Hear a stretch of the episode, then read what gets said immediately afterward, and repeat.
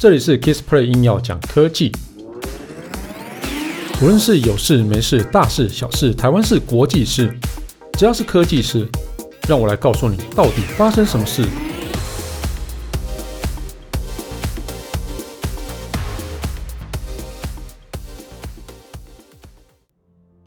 嗨，大家好，我是 Kissplay，那就大家辛苦了，都一直待在家里面。哦，所以不晓得大家有没有在做运动？然后我觉得就在大家家里面要多做一下运动，哦，不然的话就光吃不动，就很容易就嗯好。好，那我们今天聊的是聊一下机车哦。好，那这个聊一下那个光阳啊，最近他就是前进了中国哦。啊，其实，在海外布局，其实光阳其实步调一直相当的快哈。那他之前就宣布了跟那个东南亚的那个 Grab，就是 Grab 就是那种外送，呃，有点像是 Uber 或是 Uber Eats 那样的东西哈。那它有非常多的一个叫做呃出行服务，就是交通的一些服务啊。那像计程车啊，或或是共享机车啊，或是外送啊，哦，这 Grab 都是算是东南亚的龙头哦。那另外就是还有它有前进那个泰国啊，组成那个新南向五 G 国家队哦。那就在上个前几哎，哎五月嘛哈，对，上算上个月，上个月底啊，就光阳跟啊他宣布跟在中国组成叫做 IO Next 的联盟哦，那 IO Next 就是他的电动车的一个算是品牌哦，所以他在哦北京的一个摩托车展会上面，然后光阳他宣布在中国启用全新的一个品牌叫做 Kimco 光阳电动哦。它跟一个叫做哦 Super SOCO 哦速科电动，然后跟 Fellow 电匪科技啊，它组成一就是这是这两家啊，算是蛮新蛮新的一个机车厂哦，然后组成一个叫车能网联盟这样子，然后 IONEX 车能网联盟。那联盟的任务呢，最主要就是要把 IONEX 啊推广到各中国各个城市哦。那光阳发表会上推出了六款新车，然后那这个其实新车很多都是在台湾都有看过，然后它就是运动街跑的 F9 啊，那这个是采用充电的方式。那其他的五款车都是搭载 IONEX 的能源系统，那像是台湾有看过的什么 I ONE X、I ONE XS 哦，这个没有哈，还有 I ONE 呃 X Max，然后 i-Like，然后 Super SOCO 哦，那除了 I ONE 以外，好像之前后面几这几台车。嗯，可能似曾相识了，我不知道。对，哦，那它还有一个联名的电动自行车叫 iSK 哦。那其实这个它其实它虽虽然说是 IONEX 啊首次骑进中国，其实光阳其实在蛮多年前其实就已经埋下要去中国的这个种子哦。那现在是算是这种这个种子开始发芽了哦。那在一九九五年的时候啊，光阳他在常州的光阳的公司正式营运啊。那他那时候就是把那个中台湾的这个燃油机车的一个技术啊带到中国。那台湾这个这个呃燃油机车的一个技术其实算是还蛮好的，因为我们这个燃油技术都是来自于日本嘛。那我们在台湾之后就把它发扬光大这样子哦。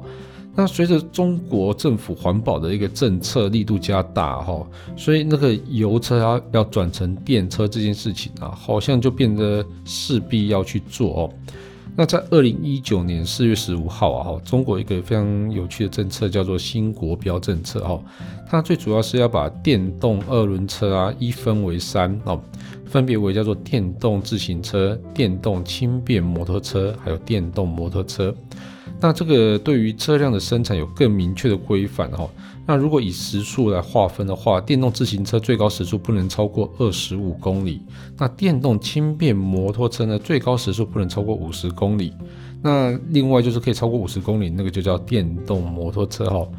那这个新国标哈，就是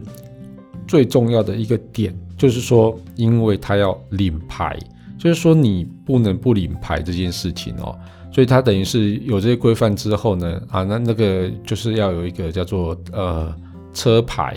啊，那个车牌应该我们就叫什么？要行照这件事情。然后，那这个中国很多城市就是给呃大概三年的过渡期，那过渡期结束之后啊，不符合规定的车辆将无法上路。那以电动自行车来讲哦，那大概就会有二点五亿的车没办法上路，因为它就是没有办法没有领牌嘛。那等于是全国有它中国全中国有八成的一个超就是。呃，不合规格的一个车辆必须要被淘淘汰汰换这样子哦，所以这个政策的转弯呢，对其像是这种电动车对带来一个蛮好的一个契机哈，所以光阳其实就有去把握住了。那新国标上路的同一年啊，那光阳斥资大概三十亿的台币在常州设立新厂，那这个厂啊专门就生产电动机车还有燃油机车，那另外一间杭州工厂啊则生产那个电动自行车。那柯胜峰就是那个光阳董事长柯胜峰哈，那他受访时候表示哈，过去电动中国电动车的二轮车市场啊，其实非常的乱哦。但自从啊电动自行车跟电动摩托车开始有了更严苛的认定标准，也就是我们刚刚讲的那个新国标这件事情，所以当地的摩托车厂啊哦，所以变成从一百家缩小到二十家哦，那光阳就就是那个是那仅存的二十家之一啦哦。所以这个玩家变少了，那但是以造车能力来讲啊，吼，光阳其实占了蛮大的优势哦，所以他就近期就开始找了那个刚刚讲的两位伙伴来助阵啊。那但如果是刚刚讲的两个，就是 Super Soco 跟 Fellow 哦，啊，那光阳造车工艺其实本来就是很久了啊，差不多已经快六十年了嘛，我不确定六十年了嘛，哦，差不多啦，对。哦，我突然忘记他几年哦。那那 Super Soco 跟那个 Fellow 其实两间公司都成立未满十年哦。那过去都是以那个小众的高速电动二轮车为主力品牌。那这个 Super Soco 呢，它其实有那个受到之前有曾经有小米有投资过了。那主要是把那个制作完的产品输送往欧洲、北美的市场。那 f e l o 的产品其实不多哈，但是他们的新创能力其实蛮受到光阳的青睐哈。那像这次那个哦，光阳的那个 F9，就是哦他们两个合作下的一个成果。那其实三方的合作好处其实蛮明显的哈。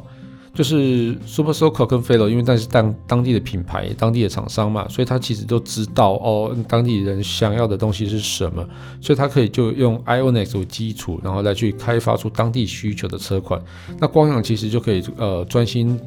把那个心力放在就是 Ionix 车能网的一个研发跟部件这样子哦。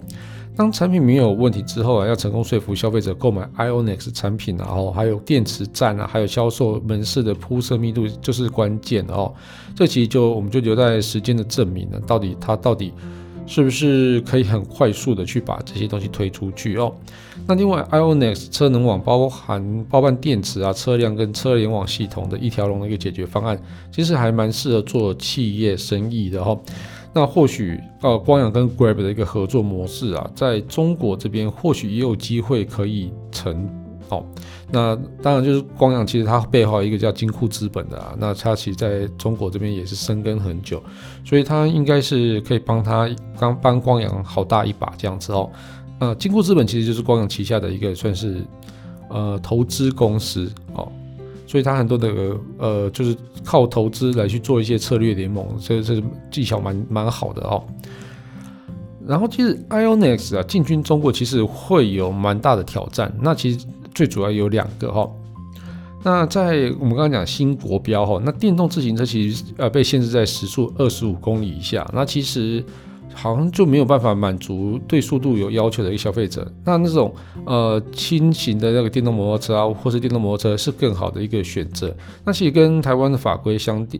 蛮类似的哦，在中国哦，就是呃轻型的电动机车啊，那跟电动机车啊一定要取得驾照还有挂牌才能上路，那使用门槛就是会高于电动自行车。所以啊，这个三年的过渡期过了哦，过到这个门槛，其实就是会压抑电动摩托车跟电动轻型摩托车的一个销量。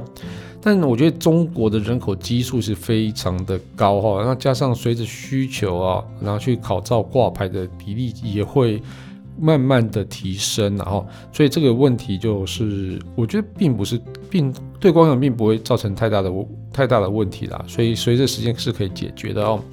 那另外一个比较棘手的问题啊，就是呃，中国其实很多城市有存在着叫做禁摩令，也就是说，你这个城市里面不能有摩托车哈。那这个就是说，在城市指定的区域还有时间内禁止摩托车行驶的这个命令，然后那同时之间它也禁止摩托车注册登记，也就是说你不能有摩托车啦哈。那在这个命令解除之前啊，在很多主要城市销售摩托车难度不是难度问题啊，是根本就没办法销售嘛，也这也不不能说是难度了哦，就完全无法执行嘛哦。那原本这项命令的出现的原因，其实是说那个他们当时的那个摩托车的安全性很低，那污染也高，那就是会加加上那个扰乱交通秩序，引发交通堵塞这样子哈。但是因为啊禁摩令的关系的，那汽车的数量就变成变得非常的高哦。所以嗯，无论我应该这么说了哦，如果说以一个人要去上班来讲的话，那我就是一台车。哦，这么大的车只能有一个人，然后占那么道路那么大的面积。但是如果以摩托车来讲，哦，你可以有两同样面积可以放下两台甚至三台。哦，那这样其实是不是就是整个空道路空间利用率是这其实是比较高的哦。哦，所以。嗯，那个汽车的数量变高之后啊，所以它在道路行驶啊，或是停车，其实就造成比摩托车更大的问题哦。反正那灵活小小的摩托车啊，就是一个算是解决方案吧哦。那造成安全性跟交呃扰乱交通的原因啊，很多的时候都是因为没有驾照或是牌照哦，所以你我抓不到你嘛，我抓不到你，你就你就乱来啊，反正你也不知道我是谁，除非当场被拦下来哦，这样子哦。所以这个就哦，之前因为没有这个新国标这个政策嘛，所以就是等于是交通很乱，大部分都是这些车的呃乱源哦。所以这个新国标这个政策上路之后啊，我觉得这个问题就会被解决了。那摩托车带来的空污问题啊，那当然就是随着电动摩托车的哦，或是更环保的那个四行程的燃油摩托车出现，其实就会解决了哦。所以，因为时空背景的不同啊，所以近年来啊，中国那边其实民众其实也开始慢慢有反弹，就觉得，哎，这个禁摩令是不是可以取消掉啊？啊，这样对我的交通其实是非常不方便哦。所以，慢慢的也有城市开始解禁了哦，就像西安这个城市哦，在二零一七年它就解除了禁摩令哦，所以这个禁令我觉得应该就是慢慢的，或许会随着时间慢慢的松绑吧哦。那其实我觉得这两项这两项命令跟规定，对于摩托车行业来讲，其实真的还是蛮大的挑战。不过，其实对于光阳或是 IONEX 哦，其实并没有差别，你知道吗？因为它原本就不在那个市场，它现在跳进了这个市场之后呢，哦，反正是它从零开始吧，啊，我我零开始我就没损失嘛，对，因为而且这个整个市场就是已经在谷底了，那谷底要慢慢往上走了，所以。这等于对光阳来说是一个非常嗯，去经营这个很荒芜的市场的一个很好的一个舞台。然后，嗯，我觉得这样子的话，或许嗯，光阳在中国应该还是蛮有发展的机会的哈。那其实我们回顾那光阳的布局啊，哦，那 Grab 应该是目前看来最成功的一个合作案例之一啊哈。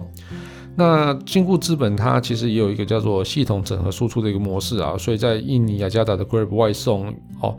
哦，就是骑的就是光阳提供的一个租赁电动二轮车这样子哈、哦。那今年年初啊，跟中华电信、台达电也有一个五 G 的国家队嘛，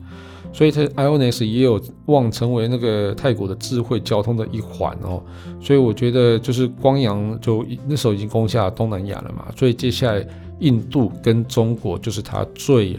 最好的下一站。好、哦，所以因为印度跟中国算是一个非常庞大的市场啊，它应该都是非常有机会。再往下攻一层，然后，所以其实我也蛮希望，像是哦，无论是光阳，或是 Gogoro，那能够都可以在海外都有非常好的发展哦，然后也可以变成，